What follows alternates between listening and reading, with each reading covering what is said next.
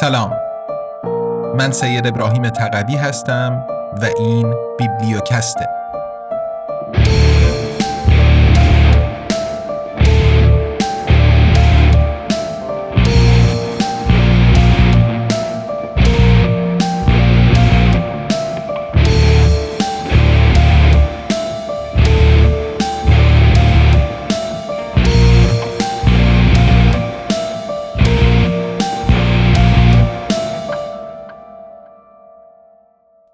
مبانی مبارزه خشونت پرهیز. نویسنده مایکل نیگلر. مترجم فرهاد میسمی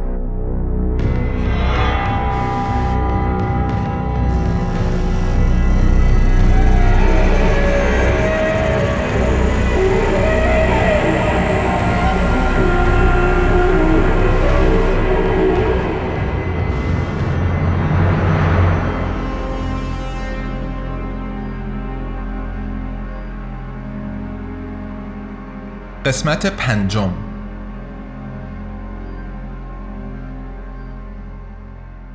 بخش پنجم دقیق شدن در جرفای ساتیاگراها. پاره یکم.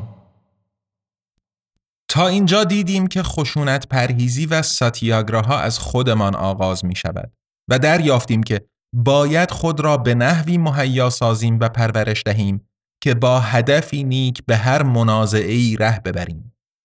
بر همین منوال ساتیاگراها فقط در صورتی موفق خواهد بود که افزارها و روشهای نیک و درست را به فراخور موقعیت به کار گیرد. از آن جمله واکنش متناسب، مصالحه، اهداف کاملا روشن و برنامه های سازنده. با همه اینها برخی جنبه های ساتیاگراها همچنان بایستی مورد بررسی قرار گیرند. به عنوان نمونه وقتی ببینیم روی کرده خشونت پرهیز ما به هیچ نتیجه ای نمی رسد بایستی چه واکنشی نشان دهیم. یا درباره مسائل دیگری که به همین اندازه مهمند. وقتی موفق می شویم باید چگونه رفتار کنیم. یک جنبش برای آنکه به موفقیت برسد به مشارکت چه تعدادی از مردم نیاز دارد؟ نمادها برای یک جنبش چه اهمیتی دارند؟ و بالاخره ممکن است بسیاری از ما از خود بپرسیم که آیا ممکن است خشونت پرهیزی مورد سوء استفاده قرار گیرد و در مسیر ناحق به کار گرفته شود؟ یا آیا ساتیاگراها همواره مستلزم رنج کشیدن آن کسانی است که به کارش می‌گیرند؟ بررسی این پرسش ها به ما کمک می کند تا جرف های ساتیاگراها را بیش از این بازنمایی کنیم.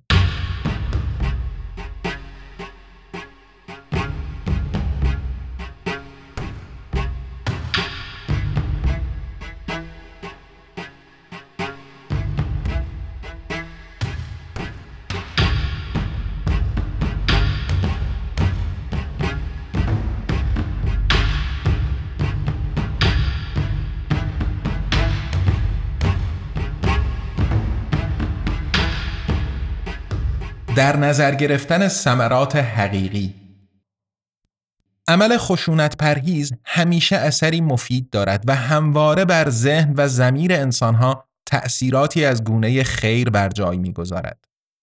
از این حیث خشونت پرهیزی درست در نقطه مقابل خشونت ورزی است که همیشه مردریگی از آسیب و آزار، تلخکامی و بیگانگی بر جای می‌گذارد. با این وجود شاید خشونت پرهیزی هم به مانند خشونت ورزی در دست یابی به عین همان نتیجه ای که می‌خواهیم سمر بخش باشد یا نباشد. پانویس مترجم اگرچه در ادامه خواهیم دید که این فقط شباهت در کلیت موضوع است چرا که به لحاظ کمی مطالعات تجربی گسترده موفقیت دو برابری روش های خشونت پرهیز نسبت به روش های خشونت آمیز را تأیید کردند. وقتی فکر می کنیم که ساتیاگراها یا خشونت پرهیزی ناکام شده بیشتر مواقع به این خاطر است که میزان یا شدت آن اقدامات بیخشونتی که اختیار شده با شدت خشونتی که باید با آن مواجهه کند همتراز نیست. یک اعتراض بی مقدمه و خودجوش بدون هیچ آموزشی پیش از آن و بدون هیچ راهبردی پیش روی آن فقط نوک کوه یخ خشونت پرهیزی است. صرف امتناع از تهاجم فیزیکی فقط شرطی امکانساز و نه کافی برای بروز قدرت تام و تمام خشونت پرهیزی است. بنابراین وقتی تلاشی اولیه با شکست مواجه می شود نباید زود قضاوت کنیم که خشونت پرهیزی نتیجه نمی دهد.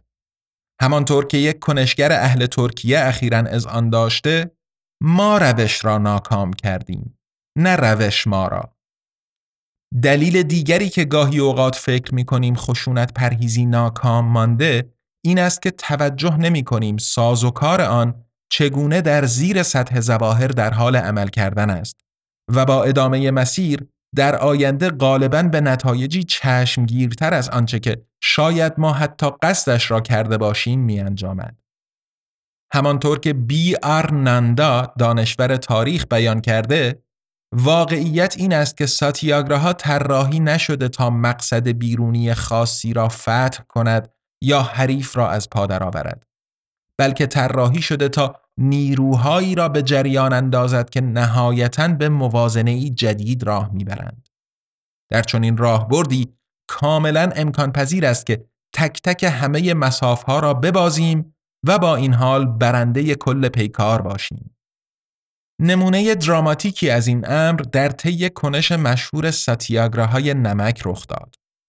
ساتیاگراهای نمک با هدف شکستن انحصار حکومت استعماری بریتانیا بر استحصال و فروش نمک آغاز شد. انحصار مذکور از یک سو مشقت فراوانی بر هندیهای فقیر تحمیل می کرد و از سوی دیگر به مظهر قدرت استعمار بریتانیایی در هند تبدیل شده بود. در 21 می 1930 حدود 2000 نفر به کارخانه نمک دهارسانا رفتند تا به صورتی غیرقانونی از نظر بریتانیایی ها نمکی را که از سواحل خودشان به آنجا آورده شده بود پس بگیرند. داوطلبان بی سلاح در دسته های 25 نفری در هر نوبت به صورتی منظم و همچون امواج پی در پی به سوی ورودی کارخانه گام بر می داشتند و آنجا در اثر ضرب و شتم شدید بر خاک می افتادند. در حالی که بیشترشان حتی در این حد هم از خود دفاع نمی کردند که لاعقل دست خود را بالا بیاورند و در برابر ضربات چوب دست و باتوم ها سپر کنند. در پایان آن روز 320 تن از آن داوطلبان بستری شدند و طولی نکشید که دو نفر از آنان در اثر شدت جراحات وارده از آن ضرب و شتم بیرحمانه جان باختند. فداکاری آن داوطلبان هندی از حیث اهداف کوتاه مدتش نتیجه بخش نبود. کارخانه نمک آزاد نشد و مالیات نمک هم لغو نشد.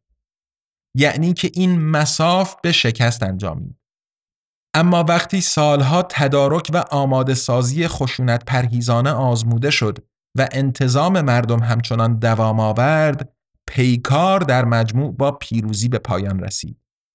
نظام مشروعیتش را بدین سبب از دست داد که از یک سو قدرت استعماری به آهن و خیزران متوسل شد در قالب چوب دست و باتوم در حالی که از سوی دیگر معترضان با تاباوری و شهامت در عین اجتناب از نفرت مقاومت کردند. بدین ترتیب ماهیت حقیقی نظام عیان شد و هند در موقعیت دستیابی به آزادیش قرار گرفت. از اینجا به بعد دیگر فقط به گذشت زمان نیاز بود. در واقع 17 سال بعد وقتی استقلال فرا رسید هند و بریتانیا قادر بودند رابطه استثماری را به صورتی دوستانه خاتمه دهند. برخلاف اغلب خروجها از مستعمرات، دو کشور در عین اینکه دوست ماندند از یکدیگر جدا شدند. همانطور که آرنولد توینبی مورخ بریتانیایی متذکر شده، گاندی ادامه حکمرانی بر هند را برای بریتانیایی ها ناممکن کرد. اما این را برای آنان ممکن کرد که بدون نفرت و بدون تحقیر بیرون بروند. این مطلب او توصیفی ممتاز از تأثیر مبارزه خشونت پرهیز است اما هیچ یک از اینها در آن روز ماه می در مقابل کارخانه نمک دهارسانا مشخص نبود. این تنها مرتبه در تاریخ خشونت پرهیزی نیست که معلوم می شود شکست های آشکار حاوی بذر موفقیت های بزرگتر بودند. با این وجود ممکن است که ما به علت فاصله زمانی بین کنش خشونت پرهیز و نتایج آن ربط آنها به یکدیگر را به راحتی گم کنیم و متوجهش نشویم و این یکی از دلایلی است که موجب می شود بسیاری از مردم در درک قدرت خشونت پرهیزی ناکام بمانند. به یاد داشته باشید که ما در خشونت پرهیزی در پی چیزی بیش از صرف یک نتیجه ظاهری فوری و قابل رؤیت هستیم. از لحاظ فوریت ممکن است کاملا مهم باشد که از جنگی قریب الوقوع جلوگیری شود از توافق نامه بدخواهانه درباره تجارت آزاد ممانعت به عمل آید یا مستبدی از قدرت برکنار شود ناکامی در محقق کردن فوری اینها می تواند موجب سرخوردگی شود با این وجود از آن جایی که منازعه خشونت پرهیز صرفا یک نبرد برد باخت نیست و از آن جایی که ما بیشتر علاقمند به نتایجی با پایداری در بلند مدت هستیم نباید که بعد از یک بدبیاری یا شکست معیوز شویم. در پیش کردن خشونت پرهیزی باید باور به این امر را بیاموزیم که از پیامدن آن نتایج بلند مدت حتمی است. نتایجی همچون یک نظام کمتر سرکوبگر، توافق و آشتی میان همه گروه ها یا عدالت برای همگان. باید اعتراف کرد که چنین نوع باوری به این سادگی ها حاصل نمی شود. هنگامی که 60 تن از تظاهر کنندگان مسالمتجو در شارپویل آفریقای جنوبی در 1960 به ضرب گلوله کشته شدند، رهبران کنگره ملی آفریقا به این نتیجه رسیدند که خشونت پرهیزی برای غلبه بر رژیم آپارتاید کافی نیست. آنها در پی این تصمیم تقریبا سی سال زمان را در تلاش برای جنگ با رژیم از طریق عملیات خشونت آمیز از دست دادند تا آنکه نلسون ماندلا از زندان آزاد شد و آنان رانه حرکت خشونت پرهیزشان را دوباره به دست آوردند. از همین دست بعد از سرکوب بیرحمانه ای از آن نوع که در میدان تیان انمن پکن رخ داد، دل سرد نشدن کار بسیار سختی است. اما شناخت منطق عمیقتر خشونت پرهیزی اغلب می تواند در انجام این وظیفه بسیار سخت کمک حال باشد. همچنین ممکن است به یاد داشتن این سخن تئودور روزاک مورخ هم کمک کننده باشد که مردم خشونت پرهیزی را به مدت یک هفته امتحان می کنند و وقتی از آن نتیجه نمی گیرند به سمت خشونتی باز می گردند که قرنهاست نتیجه نداده است.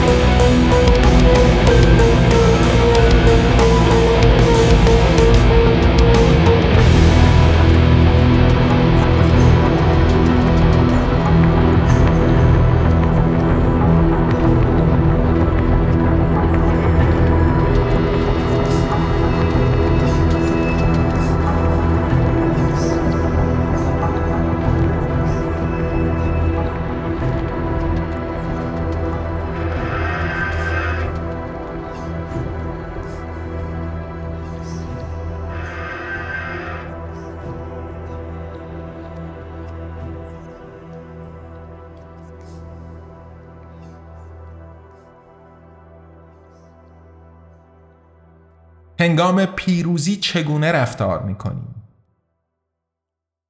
مواقعی هست که خشونت پرهیزی به نظر موقتا شکست خورده می رسد. آگاهی از این که خشونت پرهیزی غالبا پروژه‌ای بلند مدت است می تواند به ما کمک کند تا در چنین مواقعی از افسردگی و افت روحیه به دور مانیم. البته پرهیز از وجد و شادی هنگامی که خشونت پرهیزی شکست نخورده هم به همان اندازه مهم است. همانطور که خواهیم دید این احتیاط ها و پرهیز ها تا حدودی به این خاطر است که تعیین میزان موفقیت یا شکست در خشونت پرهیزی تکلیفی بس ظریف و دقیق است. برای فردی خشونت پرهیز صرف بی خشونت باقی ماندن یک موفقیت است. حتی تحت شرایطی شدیداً تحریک آمیز. اما کارزارهای آری از خشونت یقیناً می توانند موفقیت بیرونی نیز پیدا کنند و می کنند. در واقع مطالعات اخیر نشان دادهاند که خیزش های خشونت پرهیز دو برابر انواع خشونت آمیز به نتیجه می رسند و میزان نتیجه بخشی آنها در یک سوم مواقع است. در حقیقت همچنان که تاریخ به تدریج جانبداری ناخودآگاهش از خشونت را تصحیح می کند، حکایت های بیشتر و بیشتری از مقاومت های دست جمعی خشونت پرهیز در پهنه آن پدیدار می شوند. پانویس مترجم در منبعی که این مطلب با استناد به آن ذکر شده یعنی کتاب چرا ایستادگی مدنی نتیجه بخش است نوشته چنووت استفان در 2011 جنبش های خشونت پرهیز در یک دوم مواقع به موفقیت کامل می رسند و نه در یک سوم مواقع. ضمناً با لحاظ کردن موفقیت های نسبی این میزان به سه چهارم مواقع افزایش می یابد. رجوع شود به شکل یک چهار در صفحه نه آن کتاب و یا متن آن در صفحات هفت و یازده.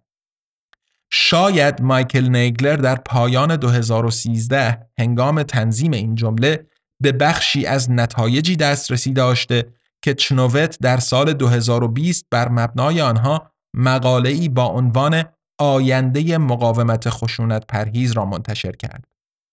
در آنجا ذکر شده که از سال 2010 به بعد موفقیت هر دو نوع جنبش خشونت پرهیز و خشونت آمیز کاهش یافته به نحوی که در بازه زمانی 2010 تا 2019 جنبش های خشونت پرهیز در 34 درصد موارد و جنبش های خشونت آمیز فقط در 8 درصد موارد موفق بودند. در این صورت بخش دوم جمله نیگلر مبنی بر موفقیت خشونت پرهیزها در یک سوم مواقع درست می شود. اما حالا بخش اول جمله نادرست خواهد شد. چرا که موفقیت جنبش های خشونت پرهیز در این وضعیت جدید چهار برابر جنبش های خشونت آمیز بوده و نه دو برابر. به عنوان نمونه در دوره حکومت ویشی در فرانسه جنوبی اندر تروکمه کشیش پروتستان و همسرش ماگدا تمام جامعه محلی لوشامبون سورلینیون را برای عملیات نجات یهودیان و سایر پناهجویان از سرتاسر سر نواحی اشغالی سازمان دادند که در نهایت به رهایی هزاران نفر انجامید. شهامت مقاومت کنندگان چنان افسر فرمانده حکومت دوره اشغال را تحت تأثیر قرار داد که او با وجود خطر فراوانی که برای خودش داشت به گروه های محلی گشتاپو اجازه یورش به مراکز نجات را نداد. در همین اسنا واقعی بسیار شگرف و در عین حال در ساموز درست در برلین پدیدار شد. در اولین آخر هفته مارس 1943 یهودیانی که از خیشاوندان آریایی بودند عمدتا شوهران زنان غیر یهودی یک جا جمعآوری شدند برای آنکه به اردوگاه های تجمیع تبعید شوند. برخلاف تمام انتظارات همسران و مادران این مردان که تعداد آنها سرانجام به حدود 6000 نفر رسید مقابل مقر بازداشتگاه روزنشتخاسه تجمع کردند و خواستار بازگشت عزیزانشان شده و از ترک محل امتناع کردند. در طی چند روز گشتاپو کوتاه آمد و مردان دستگیر شده را آزاد کرد.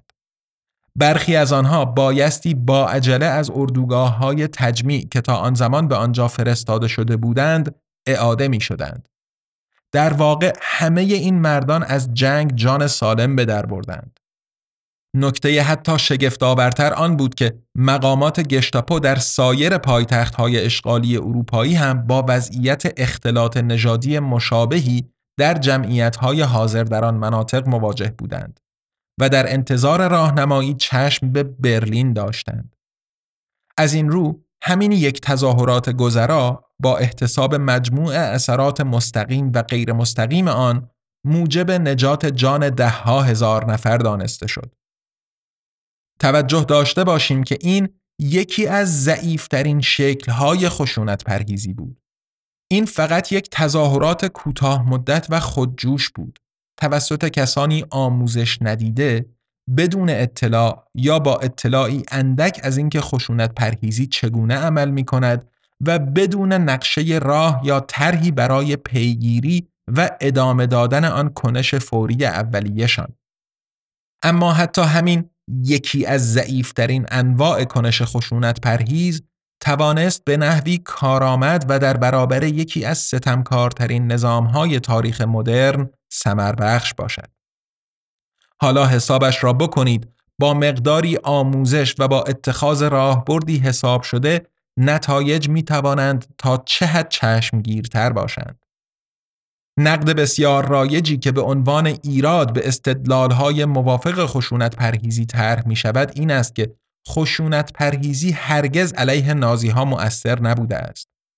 این دو مثال خصوصا مورد آخر موجب ابطال چنان ایرادی می شود.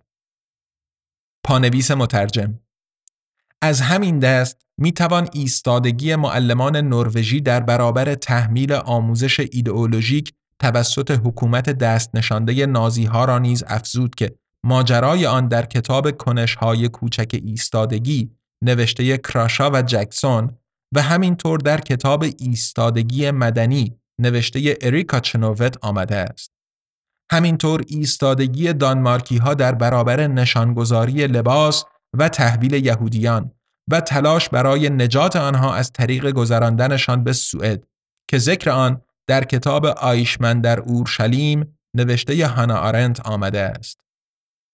در حقیقت خشونت پرهیزی وقتی که بجا و به درستی با درکی واقع بینانه از شرایط آزموده شده به نحو حیرت انگیزی سمر بخش بوده است.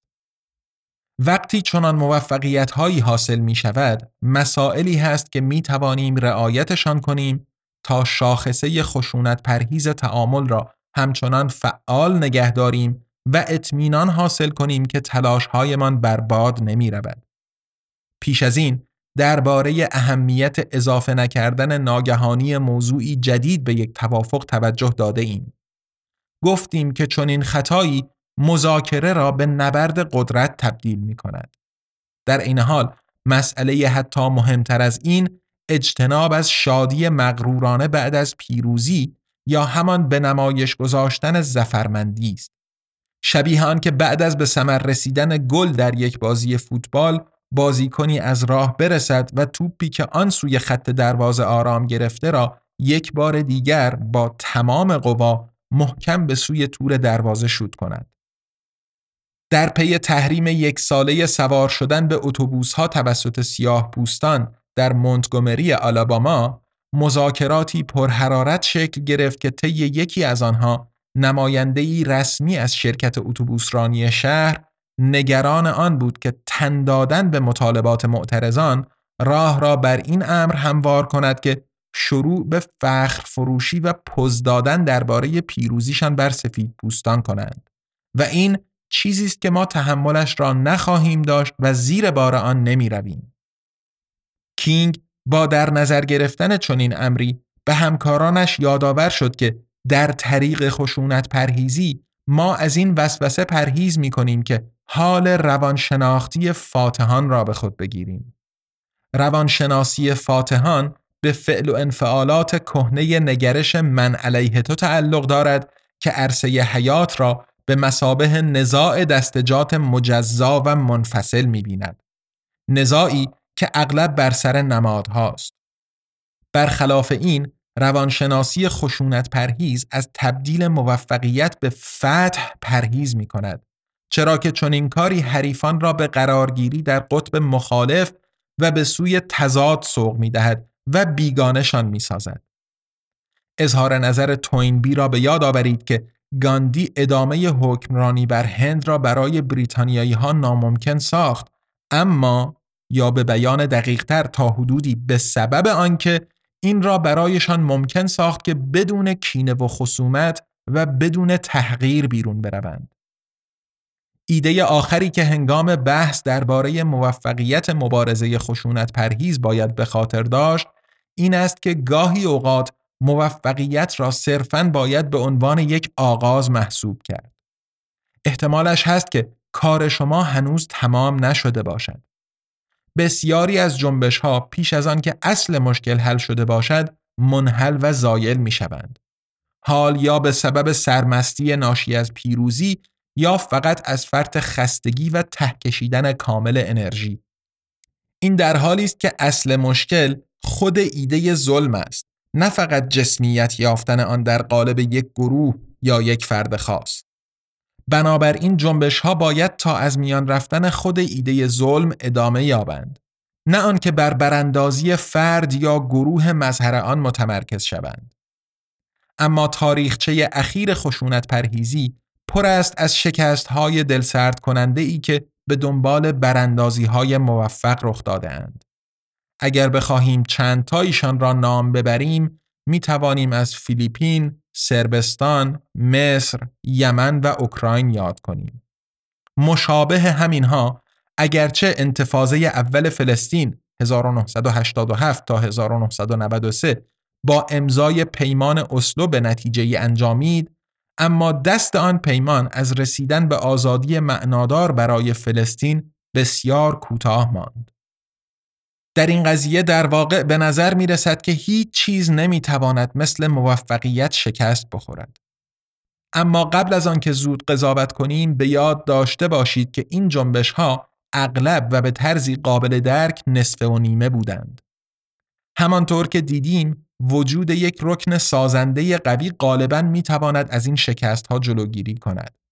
رکن سازنده ای که با نهادهایی جایگزین تکمیل شده باشد که آماده اند به داخل آن خلع پیشگفته حرکت و آن را پر کنند. در آخرین قسمت از بخش چهار راز برنامه سازنده در این باره صحبت کردیم.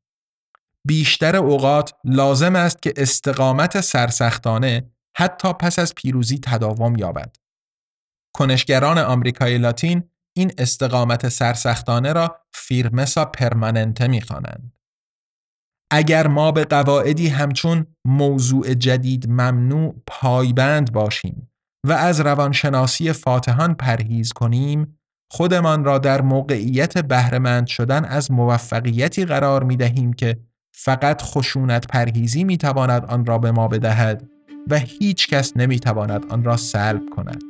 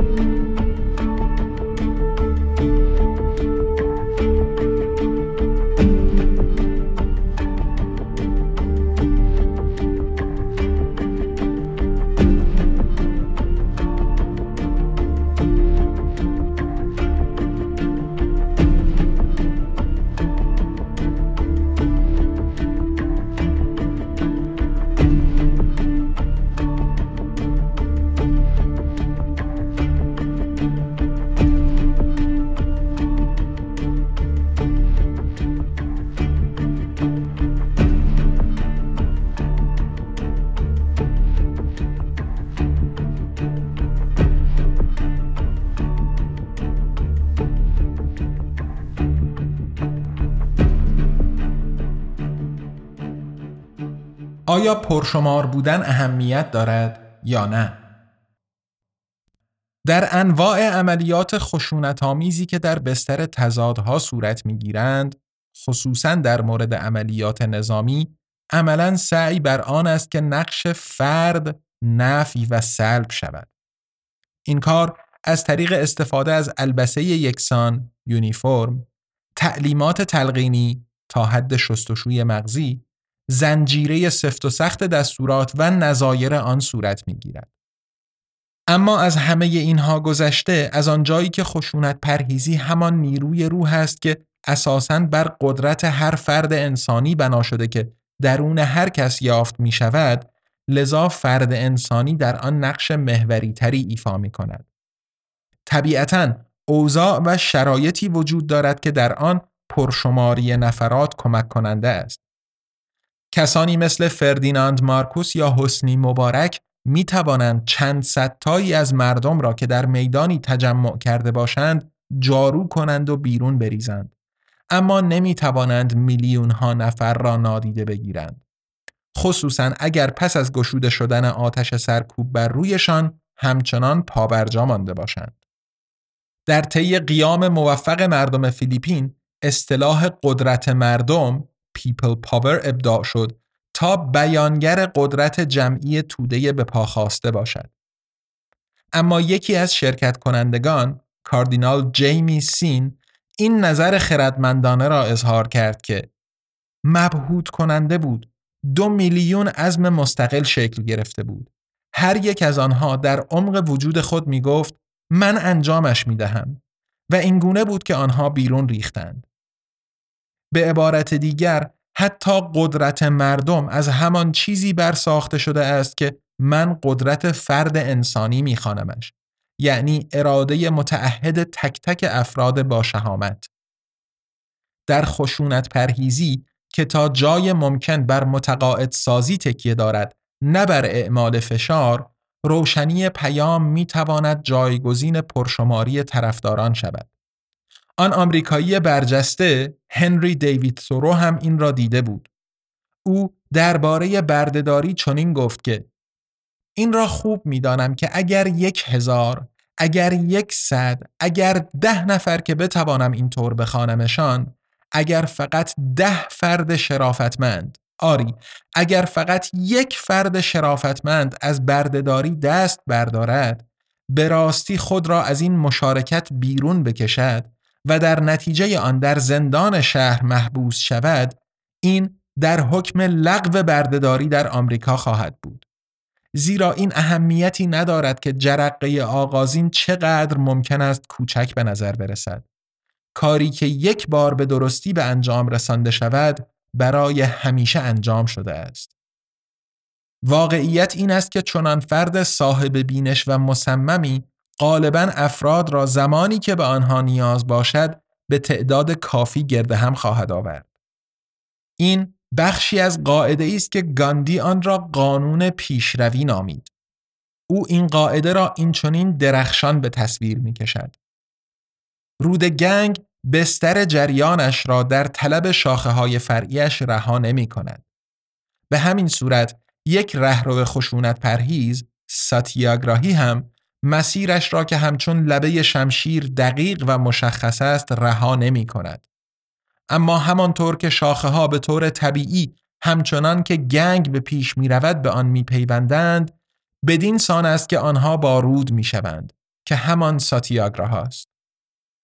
بنابراین پرشماری افراد در ساتیاگراها مهم است به جز مواقعی که مهم نباشد و زمانی که حضور پرشمار افراد مهم باشد فرد مناسب غالبا می تواند آنها را گرد آورد. می ارزد که این را در یاد نگه داریم زیرا ما در مواقعی که حقیقتا به قدرت خود آگاهی نداریم که اغلب چنین است به طور طبیعی به سراغ قدرت ناشی از زیادی عده می رویم. این طبیعی است اما نباید ما را از کشف توان درونیمان منحرف کند. پیشتر اشاره کردیم که گاندی طی مبارزاتش در آفریقای جنوبی اصل عدم ایجاد دردسر را در 1913 مقارن با اعتصاب راهان ارائه کرد. سالها بعد از آن در هند زمانی که بریتانیایی ها گرفتار جنگ جهانی دوم بودند گاندی احساس می کرد که نمی تواند مبارزه برای استقلال را به حال تعلیق درآورد. اما در عین حال از این هم اکراه داشت که اصل عدم ایجاد دردسر خیش را نقض کند. راه حل چه بود؟ او یک نفر یعنی وینوبا بهاوه را برگزید تا دست به نافرمانی مدنی بزند و به پیشواز زندانی شدن برود. وینوبا شاگرد معتمد و امین او بود که در سطحی گسترده به عنوان وارث و جانشین معنوی او محسوب می‌شد. بدین ترتیب بریتانیایی ها مطلب را دریافتند که ساتیاگراها از بین نرفته است اما آنان میبایست مرحمت این تعلیق موقت را قدر می‌دانستند آن هم در آن وضعی که گرفتار بودند و نمی توانستند بر مذاکره درباره استقلال هند تمرکز کاملی داشته باشند. توجه داشته باشید که این تاکتیک یک نماد پوچ و توخالی نبود. وینوبا شخصی واقعی بود که عدم همکاری با قوانین واقعی را به نمایش میگذاشت و مجازاتی واقعی را از بابت آن پذیرا می‌شد تا این پیام را به نظام بدهد که مبارزه برای استقلال از میان نرفته است. با این همه او فقط یک نفر بود. پرتعداد بودن گاهی اوقات ضروری است. اما روشن بودن هدف و تعهد به آن همیشه ضروری اگر جنبشی در مسیر درست خود باقی بماند، مردم زمانی که به آنها نیاز باشد به آن خواهند پیوست.